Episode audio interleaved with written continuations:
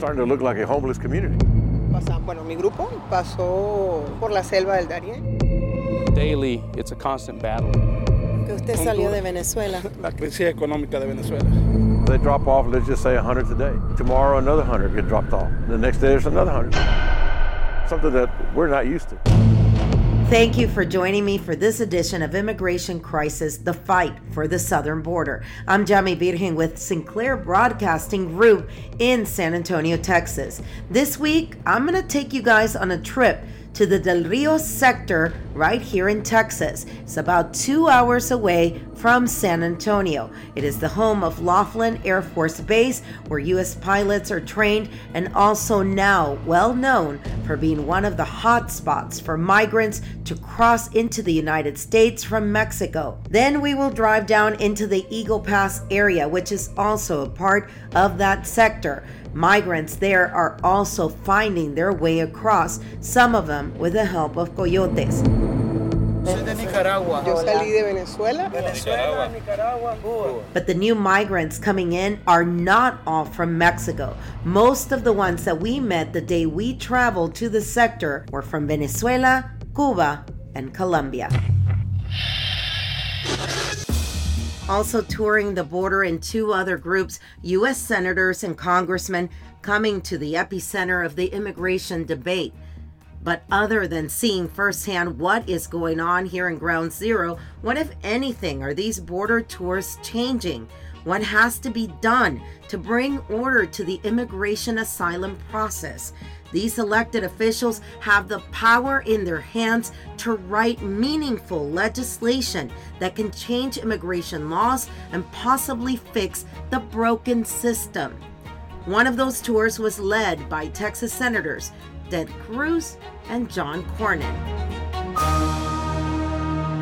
Good afternoon, everybody. Um, I'm Senator John Cornyn from Texas, and I'm here with my Texas colleague, Senator Cruz, and other members of our conference who traveled with us to the border on uh, Thursday and uh, Friday. And um, I'll let them tell you what they what they learned. What Senator Cruz and I know, because we live in Texas and we visit frequently along the border, is that the Biden border crisis is nothing more and nothing less than simply an open borders policy. And it's dangerous. It's dangerous not only to the migrants that sometimes become injured or sick and die en route uh, to the United States, but it also provides a, a, a, channel of uh, illegal drugs into the United States that took the lives of 108,000 Americans last year alone. And the cartels have figured it out. If they flood the zone with migrants, which they have, some 3 million border encounters so far during the Biden administration, that takes the Border Patrol off the front lines, and here come the drugs. And almost all of the drugs that come to the United States these days make their way routed across our southwestern border. It's not as if there aren't some ideas out there about what to do about it. Uh, Senator Sinema, a Democrat from Arizona, a border state, Henry Cuellar, a Democrat from Texas, uh, Tony Gonzalez, a Republican with the largest border district in the House of Representatives, introduced the Bipartisan Border Solutions Act, which is a modest first step to try to gain control of the border. You would think with the president's approval rating being in the, in the dumpster as it is, uh, that they might want to reach out or engage or at least have a conversation, maybe even pretend like they're concerned about what's happening at the border. But we're hearing absolutely nothing from them. And so I'm left with the conclusion that simply stated that the Biden administration, including the president and the vice president, and everyone who serves in the Biden administration simply does not care. They don't care about the migrants who die en route to the United States. They don't care about the young girls and women who are sexually assaulted. Uh, they don't care about uh, our border communities that are overrun uh, with this humanitarian crisis, and they simply don't care about the Americans who died last year as a result of drug overdoses from drugs coming across the southwestern border. I know that sounds like a harsh assessment, but I don't know how you would reach any other conclusion based on the facts. Senator Cruz. So this weekend, John Cornyn and I brought seven senators down to the southern border. I've been to the border many, many times over the past decade, and it is the worst I have ever seen it right now. We are in the midst of the worst illegal immigration in 62 years. This is not an accident. This was the result of political decisions by Joe Biden and Kamala Harris to open up the borders. And the result is tragic. First thing we did when we arrived, we went out on a midnight patrol with the Border Patrol. You don't have to hunt for people crossing illegally. Within minutes, we encountered the first group. And it's a steady stream every minute of every hour of every day coming across the border. The second group we encountered was about a dozen, mostly women and children. In that group was two seven year old girls, each of whom was an unaccompanied minor. Their parents weren't there, they had no family members, they were not sisters.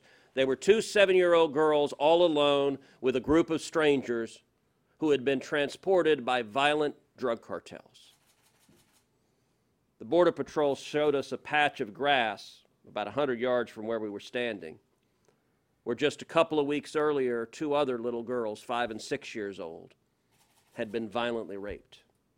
The Border Patrol had to come and provide medical attention to those little girls who faced horrific mistreatment at the hands of the cartels. These cartels are making billions of dollars every month. Every single illegal immigrant who comes across must pay the cartels anywhere between $3,000 and $12,000. When they come across, they're wearing colored wristbands. We saw the wristbands by the hundreds laying by the shore of the river. Each color corresponds to how many thousands of dollars they owe the cartels. So these teenagers arrive in America. The Biden administration ships them to every city in America. And they are in debt to violent drug cartels, thousands of dollars. So you have teenage boys working for the cartels in your city. And if you don't live in the border, you might think, the open border is not my problem. Whatever city in America you live in, there are illegal immigrants in debt, thousands of dollars for the drug cartels, working for the drug cartels in your city and committing crimes. And the boys have it better than the girls. The young girls who come in owing thousands of dollars, many of them are forced into sex slavery, forced into a living nightmare. The Border Patrol agents told us about something this trip that I had never heard of before. It's something they call a rape tree. That the cartels bring immigrants across the border and they violently rape them here in the United States. And then they hang their underwear on the tree as a trophy and as a taunt to law enforcement that you can't do anything to stop us.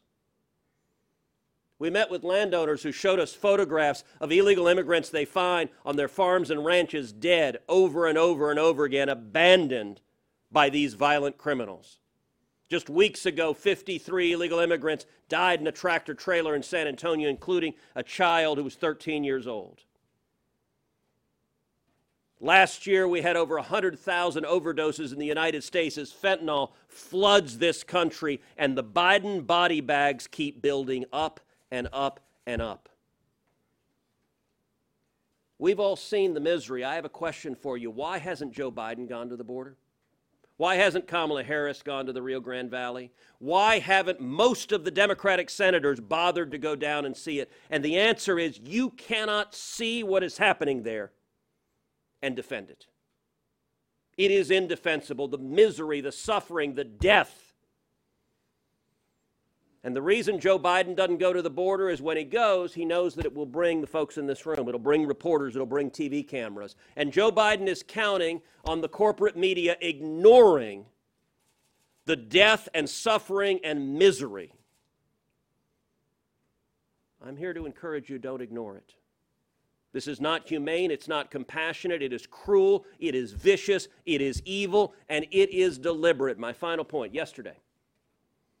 Mayor of New York City, Eric Adams, held a press conference saying New York City needs help to deal with the massive influx of illegal immigrants.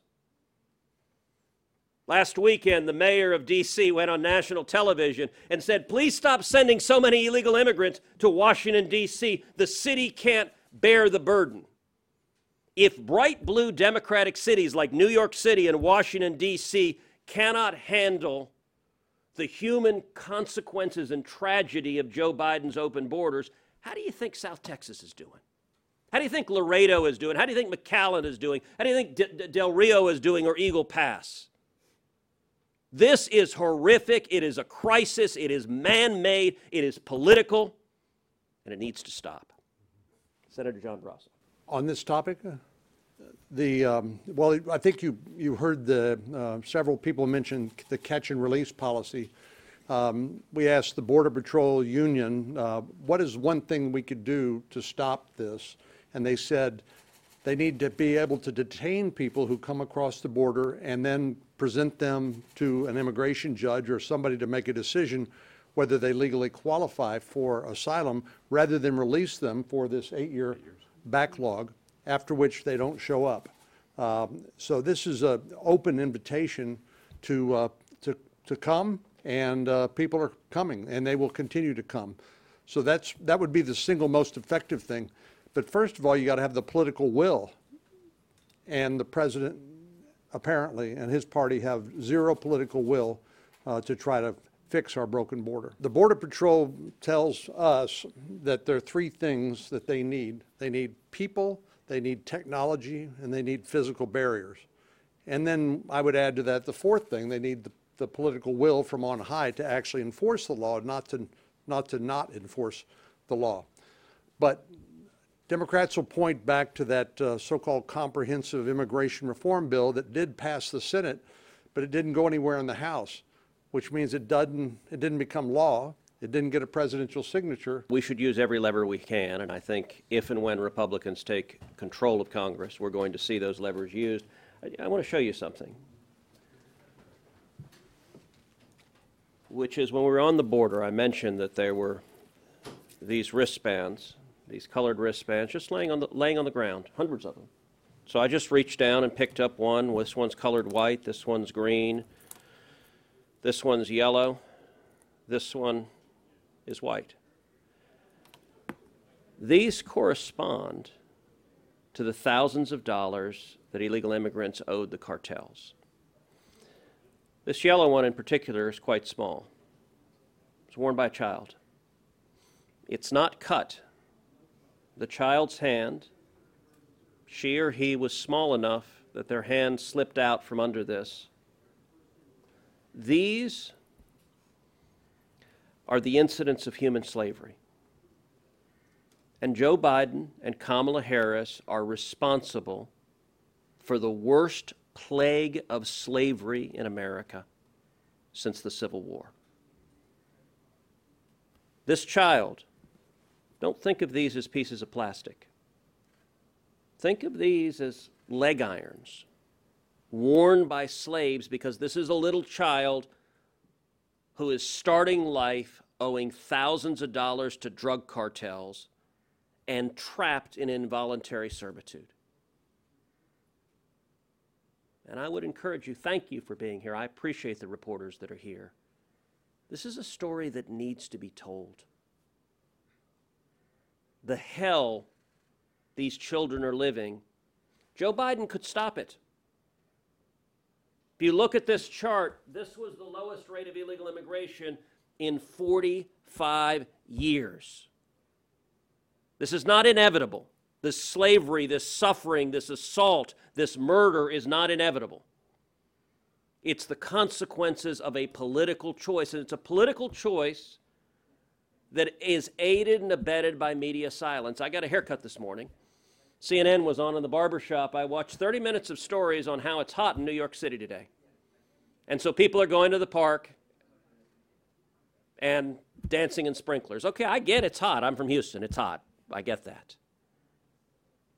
But perhaps the same amount of time they devote to the weather could be devoted to the human slavery that Joe Biden and Kamala Harris have brought back to America.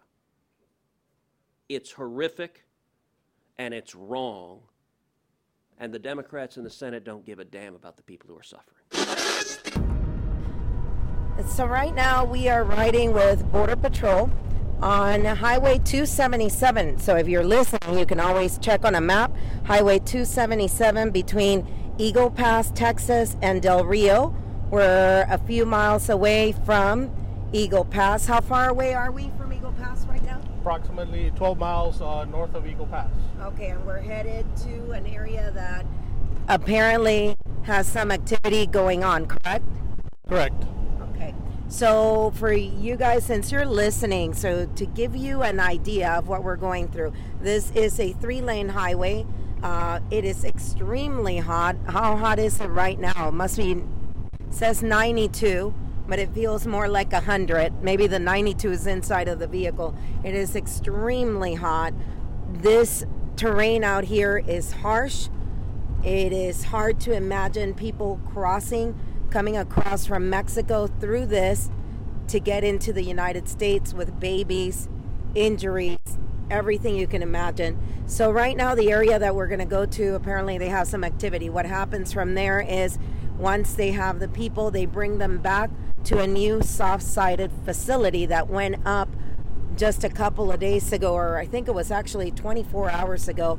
Within those 24 hours, they were almost to capacity, and their goal is to completely process people, separate them by those people who will be expelled and the people that will be paroled into the country so they can continue with their asylum process.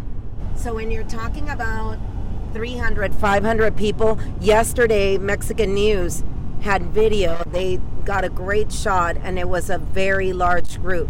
Just it seemed to never stop. How do you guys first know when they're coming in? You're is it the sensors? Is it the drones? Are you being notified by Mexican authorities? And that's the area. Wow. We're passing one of the areas right now. They have tents out there. It looked like maybe anywhere between 15 to 20 people were there waiting to be picked up, correct? Correct. They're just waiting for transport at that point.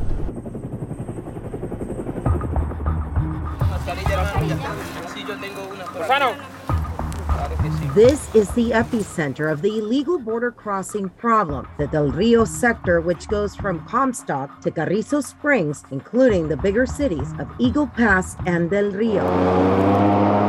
The river is the final obstacle migrants cross before touching U.S. soil. We were invited by Chief Jason Owens, who's in charge of protecting this section of the United States border. Buen día, ¿de dónde es usted? Colombiano. While out, we encountered several groups of migrants. ¿De dónde son? Venezuela. So for, for the past 10 years or so, the Rio Grande Valley sector has been the, uh, the epicenter and the focal point of the, the illicit cross-border traffic for the Border Patrol, especially on the southwest border. What we've seen is a change, and for the past 10 days or so, the Del Rio sector has started actually apprehending more than the Rio Grande Valley sector and by a large margin. For the past two days, for example, we've apprehended almost 2,200 people each day. And that has been almost a thousand more than what the Rio Grande Valley has seen during that same time period. So this is this is something that we're starting to see a, a significant traffic shift here to the Del Rio sector. Last Wednesday and Thursday, Border Patrol apprehended 2,200 people each day. Making a huge profit are men like this one. According to Border Patrol, he is a coyote paid to cross these Venezuelan migrants. As you see, he turns right around in front of our cameras to go back to Mexico. Chief Owens tells us he needs at least another 500 agents to be able to support the mission to protect the U.S. border. So we're, we're all concerned as law enforcement officers, as border security professionals. What we see, in addition to the traffic that's coming across and that we're apprehending, is the traffic that is getting away. And, we've talked about this before. For this sector alone, we have well over 130,000 known gotaways. And so for us, the concern is what are those folks' intent? What are they crossing for? Who are they? Uh, why are they coming to the country? If we can't get to them and identify them, we don't know what the threat is. That population that we can't get to, that's the concern. That's what keeps us up at night. Once they come across, they walk sometimes for miles to surrender to Border Patrol agents. Women, men, and children. By the time they make it here to U.S. soil, Many need medical help, and that is where BORSTAR, the Border Patrol Specialized Search, Rescue, and Trauma Unit, steps in. We uh, we normally work normal enforcement operations until called upon to do uh, search and rescue operations and that can lead from starting from the river, doing swift water rescue operations there with mass groups that cross. And as you know, sometimes the currents are a little bit stronger than other times, and we'll conduct rescue operations there. We'll do recovery operations in case suspected drownings. While out in the field, we'll respond to 911 calls. Dehydration, heat exhaustion, broken ankles are reasons enough for coyotes to abandon them in the harsh Texas terrain. Here in the middle of nowhere, BORSTAR has to work fast to save lives because when you are out here, you see human beings, you see their faces in life or death situation. It's a big difference when you see a group and then you see a, a mother carrying a child and you can tell that the child's not doing well just by a, a picture or, or a video. And that really intensifies the situation because you really want to get out there and help a, a two year old, a one year old, even we've seen um, you know, nine year old they have no business walking through the desert, no water, and water they do have is usually dirty stock tank water, and, and that's not a good situation for the children. When you see these many people coming in, and they all have the American dream, and I'm asking for your opinion. If you don't want to give it to me, it's okay. Sure.